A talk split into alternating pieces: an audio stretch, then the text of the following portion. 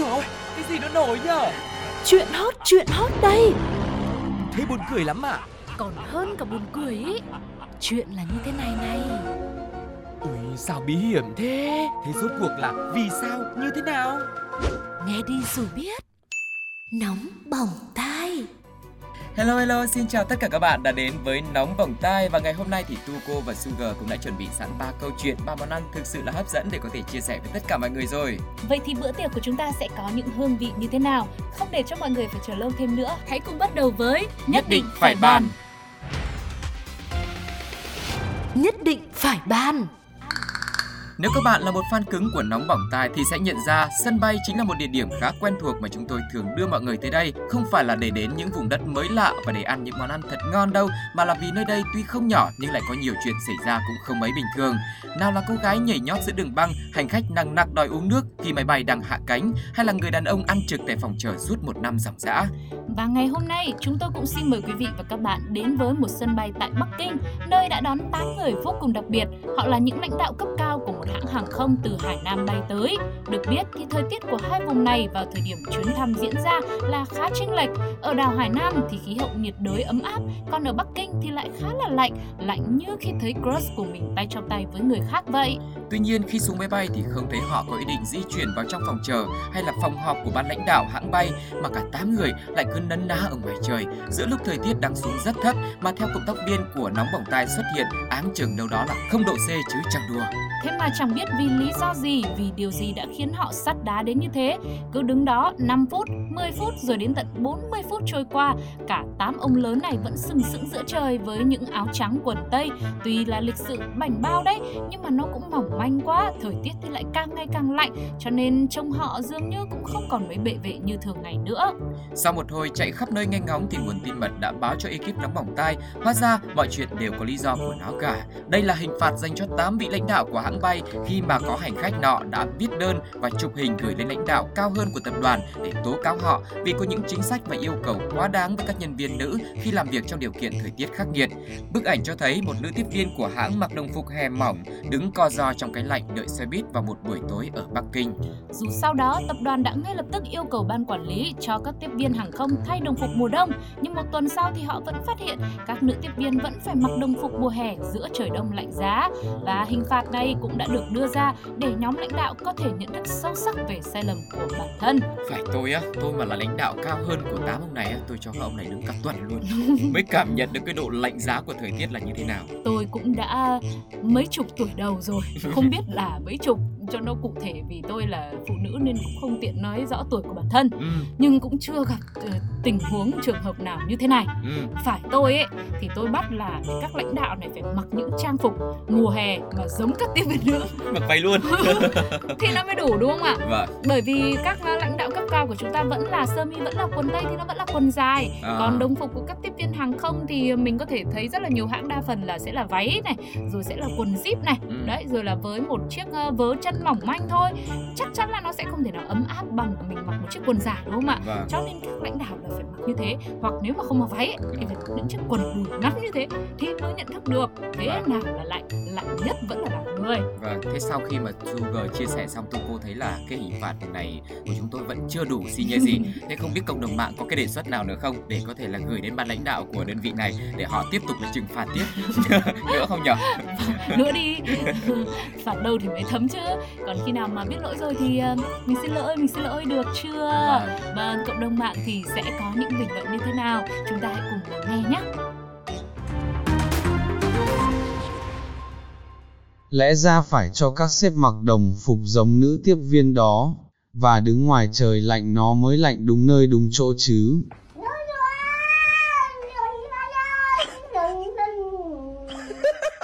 Thì ra đây là xếp tổng trong tiểu thuyết ngôn tình đó sao? À thế à?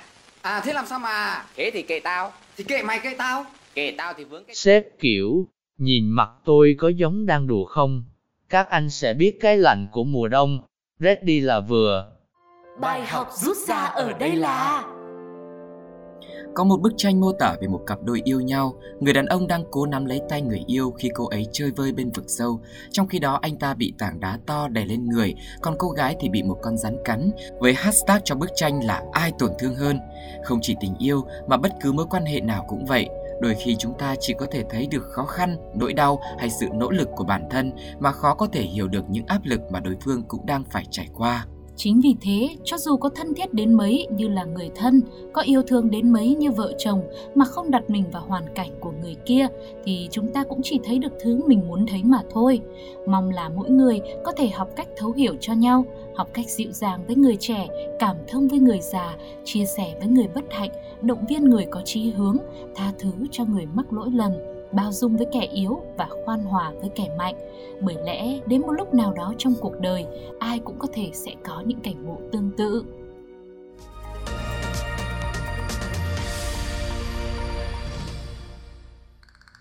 Nếu như bạn là người hâm mộ của điện ảnh Việt nói chung và bộ phim Người phán xử nói riêng thì có lẽ chẳng còn xa lạ gì với câu thoại để đời mà ông trùm Phan Quân đã dành cho con trai của mình. Những người không cùng dòng máu thì không là gì cả. Mày có mẹ mày, chị gái, con trai mày và tao. Tất cả những người khác sẵn sàng đâm sau lưng mày.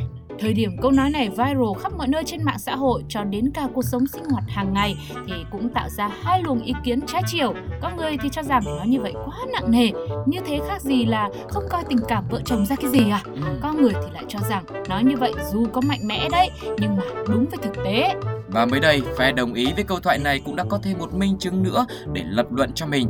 Chuyện là anh Manit, 49 tuổi, sống tại tỉnh Rayet, Đông Bắc Thái Lan, vừa may mắn trúng sổ số độc đắc trị giá 6 triệu bạt, tương đương với khoảng 4,1 tỷ đồng Việt Nam.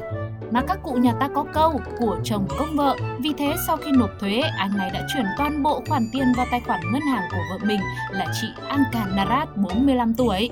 Cả hai sau đó cùng lên kế hoạch quyên góp một phần tiền thưởng cho một ngôi đền và phần còn lại thì chuẩn bị cho một tương lai đầy màu hồng ở phía trước. Thế nhưng trong chính buổi lễ trao tiền ủng hộ, anh Manit đã phát hiện rằng vợ mình đã dẫn đến đây một người đàn ông lạ mặt, giới thiệu là họ hàng. Dù thấy lạ lẫm nhưng mà chắc anh chồng thấy trước đây khó khăn, vợ mình cũng không có quan tâm tới những người thân được nhiều. Bây giờ có điều kiện hơn rồi, dành nhiều thời gian hơn cho họ hàng cũng là điều đúng đắn mà thôi. Nghĩ thế nên anh cũng không hỏi thêm nữa. Nhưng chỉ vài ngày sau đó, Manit đã thực sự hối hận và thấm nhuần rằng trừ những người cùng dòng máu, còn lại ai cũng có thể đâm sau lưng. Ngay cả người vợ mình hết lòng yêu thương và cũng dốc hết tiền túi lẫn tiền trúng thưởng cho cô ấy. Hóa ra, người đàn ông tưởng là người thân lại không phải là người thân mà lại là người thương của vợ mới chết chứ.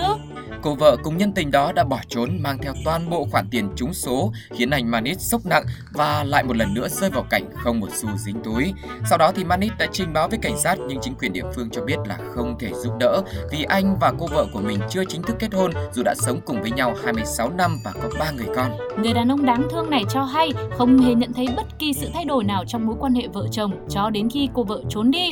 Con trai của họ cũng cố gắng liên lạc với mẹ nhưng ờ, chỉ gọi được một cuộc duy nhất, còn sau đó thì điện thoại của mẹ luôn trong tình trạng tắt máy. Cảnh sát cho biết không thể đòi lại số tiền vì Manit đã chủ động chuyển tiền cho vợ của mình. Cách duy nhất là anh cố gắng thuyết phục cô trả lại tiền mà thôi. Và cuối cùng thì anh Manit đã tìm đến giới truyền thông Thái Lan để cố gắng liên lạc với vợ với mong muốn là biết đâu cô ấy sẽ nghĩ về tình cảm bao năm qua, còn có cả các con mà quay trở về. Đương nhiên là hãy quay về cùng với số tiền vợ nhá. Tính ra ấy, anh này là anh may mắn hai lần. May mắn à? May mắn chứ. Nào đoạn nào nào. Một lần là ấy trúng số là đã may mắn rồi đúng không ạ? Một lần thứ hai thì ờ, cái may mắn này nó cũng ờ, hơi ẩn chút. Ừ. mình phải cố gắng mình phân tích kỹ thì nó mới tìm ra. Và... Đấy là khi anh ấy nhận ra được bộ mặt thật của người vợ thân yêu của mình. Ừ. Đã 26 năm rồi chứ có phải thời gian ít ỏi gì đâu Vâng. mà không hề nhận ra được rằng là à hóa ra cô này cô cũng chẳng thương yêu mình như những gì cô ấy thể hiện. Cô ấy còn có với mình ba đứa con mà cô vẫn rất lòng cô ấy bỏ đi mà không hề quay lại, không hề liếc nhìn một tí nào đúng không ạ? Và... Thì đấy tức là rất là nhiều thứ phải trả thì mới có thể nhận ra được một cái sự thật như thế chứ. Và... Đấy thì bây giờ chỉ còn ờ, một lần trúng số mà anh ấy biết được như vậy thì cũng là may mắn hai lần rồi còn gì. Và và thêm một bài học nữa cho anh là ngoài cái việc học cách kiếm tiền làm giàu phải học cách tiêu xài đồng tiền sao cho nó hợp lý nữa và dạy những người trong gia đình của mình cách xài tiền nữa đúng không ạ? Vâng. Còn với quý vị thì sao? Mọi người nghĩ sao về câu chuyện này? Hãy cùng nghe cộng đồng mạng chia sẻ nhé. Ở sao lại không bắt? Lý do trộm cắp, chiếm đoạt tài sản cũng là tội mà. Chồng tôi bảo nếu chồng trúng số sẽ bắt tôi viết cái cam kết không được ly hôn, nếu không sẽ không được xu dĩ nào hu hu. Dậy đi ông cháu ơi, sao ở đây? Thế hóa ra giàu đổi bạn sang đổi chồng mới đúng à? Hoang đường, ảo tưởng, hư cấu, vô lý. Bài học rút ra ở đây là Có người thì bảo có tiền mua tiền cũng được, nhưng có người thì chấp nhận một cuộc sống bình thường, bởi vì họ nghĩ tuy nghèo mà vui, còn hơn giàu mà đổi khác để thấy rằng cũng là một đồng tiền thôi, nhưng với mỗi người, nó lại có giá trị và ý nghĩa khác nhau. Ngày còn bé, mình vui vì được ba mẹ cho một vài đồng tiền lẻ để mua một cái kẹo hay một bộ quần áo mới. Sau này khi lớn lên, người ta lại muốn những thứ lớn hơn và cần phải mua bằng nhiều tiền hơn thì mới thỏa mãn nhưng có lẽ đặt giá nhất vẫn là những bài học mà chúng ta nhận ra về giá trị và bản chất thật của những người xung quanh và của chính mình thông qua đồng tiền. Để một lần nữa nhận ra rằng tiền không phải là thước đo của thành công mà là thước đo của lòng người. Tiền không phải đích đến mà là nhận ra những tình cảm đích thực. Chúc bạn sẽ không ngừng nỗ lực cố gắng để trở thành một người giàu có, không chỉ tiền bạc mà còn là làm giàu những trải nghiệm và cảm xúc của mình nữa, bạn nhé.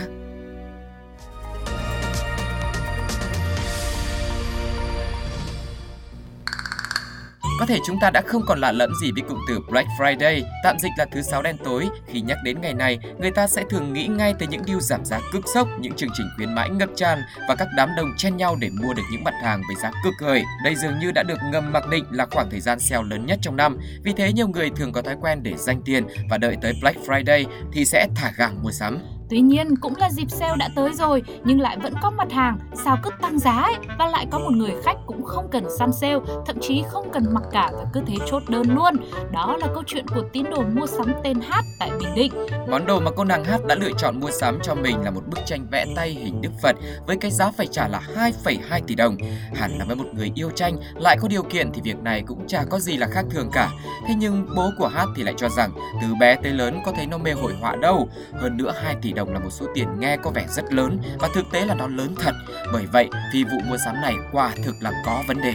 Sau đó, bố của Hát đã quyết định nhờ đến công an phường Hải Cảng, thành phố Quy Nhơn, tỉnh Bình Định để tìm hiểu rõ ràng. Cuối cùng thì lực lượng chức năng đã tìm được người bán tranh tên Minh và mời đến trụ sở làm việc. Tại đây, Minh đã thanh thật trả lời rằng thực ra công việc của mình không phải bán tranh mà là hoạt động trong một nhóm coi bài tarot và xem tướng. Nhóm này đã tiếp cận với rất nhiều người nhẹ dạ cả tin, trong đó có cô gái tên Hát. Cụ thể, sau khi xem bói cho Hát, Minh phán rằng sắp tới gia đình Hát sẽ gặp đại nạn và để tránh được đại nạn này thì Hát sẽ phải giải hạn với các hình thức khác nhau tùy vào số tiền bỏ ra. Và hóa ra bức tranh với giá 2,2 tỷ chính là hình thức mà Hát đã lựa chọn để hóa giải mọi điều không may với mình và gia đình. Tuy nhiên, có vẻ như vận xui vẫn còn nhiều nên thậm chí Hát còn chuẩn bị chuyển thêm tiền nữa cho Minh và đồng bọn. Rất may là lúc đó bố của Hát đã phát hiện kịp thời và trình báo với cơ quan chức năng. Hiện công an phường Hải Cảng, thành phố Quy Nhơn, tỉnh Bình Định đã bàn giao đối tượng Nguyễn Hoàng Minh, ngụ quận Bình Thạnh, thành phố Hồ Chí Minh cho công an thành phố Quy Nhơn để tiếp tục điều tra xử lý theo thẩm quyền về hành vi lừa đảo chiếm đoạt tài sản của mình. Kể ra có tới 2,2 tỷ để mua tranh dài hạn rồi mà lại không nhận ra mình bị lừa thì nó cũng hơi lạ nhỉ. Ừ. Đấy, thôi thì suy cho cùng tiền của ai thì người đó mới có quyền quyết định sử dụng nó ra sao. Nhưng mà làm ra đồng tiền rất là khó đấy ạ. Cho nên là mình cứ thay đổi cuộc sống, thay đổi ờ, vận may của mình bằng chính nỗ lực của mình trước đã. Vâng. Người ta cứ hay nói là đôi bàn tay trắng nhưng mà thực ra đôi bàn tay trắng là làm nên tất cả đấy. Ừ. Thế cứ cái gì tạm thời chưa phải dùng đến tiền thì mình cứ làm trước đã nhá. Còn cái gì mình phải dùng đến tiền để dài hạn rồi các thứ thì mình cứ phải suy nghĩ và mình phải tìm hiểu thật là kỹ trước khi mình quyết định chốt đơn. Và còn với cộng đồng mạng thì sao? Mọi người nghĩ sao về câu chuyện này? Hãy cùng với chúng tôi lắng nghe chia sẻ của họ nhé. Hồi xưa tôi có đi xem, thầy cũng bảo y chang vậy có cái là số tiền nó nhỏ hơn thôi. Vâng, tôi cảm ơn thầy dối dít và hẹn ngày mang tiền đến cho thầy. Nhưng ngày đó là ngày bao nhiêu thì chưa biết. Từ đó đến nay tôi không bao giờ đi xem nữa. Bye bye. See you later. Sao trên đời nhiều người ngốc mà lắm tiền thế nhỉ? Why? Why? Why? Why? Why? Why? Ôi giời ơi luôn, hạng ở đây là gặp phải thầy đó, em gái ơi. yeah, boy. Bài học rút ra ở đây là Có lẽ một trong những cảm giác đáng sợ nhất mà chúng ta phải trải qua đó là cảm giác bất an. Đâu phải người độc thân là người cảm thấy cô đơn đâu, mà ngay chính cả những người yêu nhau cũng sẽ luôn sợ bị phản bội vào bất cứ lúc nào. Không chỉ có người chạy ăn từng bữa mới cảm thấy bất định về tương lai, mà người dư giả nhưng sợ một ngày nào đó sẽ mất đi tất cả cũng cảm thấy lo sợ không kém. Chính những sao động, những lo lắng và đặc biệt là mất niềm tin vào chính bản thân mình mới làm chúng ta luôn sống trong cảm giác sợ hãi nơm nớp. Không có phép màu nào hết mà chỉ có bạn mới là người tự tô hồng cuộc sống của chính bạn mà thôi. Thay vì phó thác số phận tương lai vào một ai khác, một thứ gì đó mơ hồ thì hãy tự mình cố gắng không ngừng thì trời cũng sẽ không phụ lòng người đâu bạn nhé.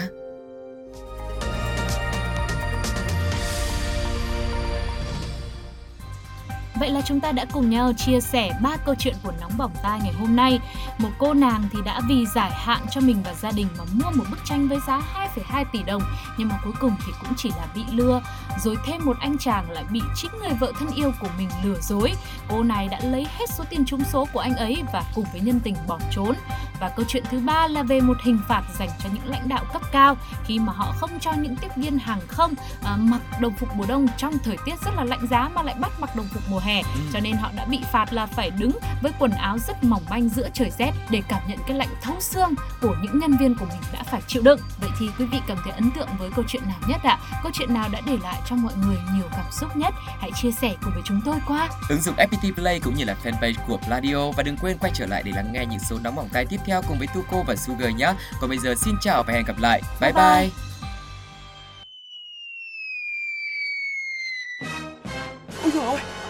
Nổi nhở? Chuyện hot, chuyện hot đây Thế buồn cười lắm à? Còn hơn cả buồn cười ý Chuyện là như thế này này Ui, sao bí hiểm thế? Thế rốt cuộc là vì sao, như thế nào? Nghe đi rồi biết Nóng bỏng tai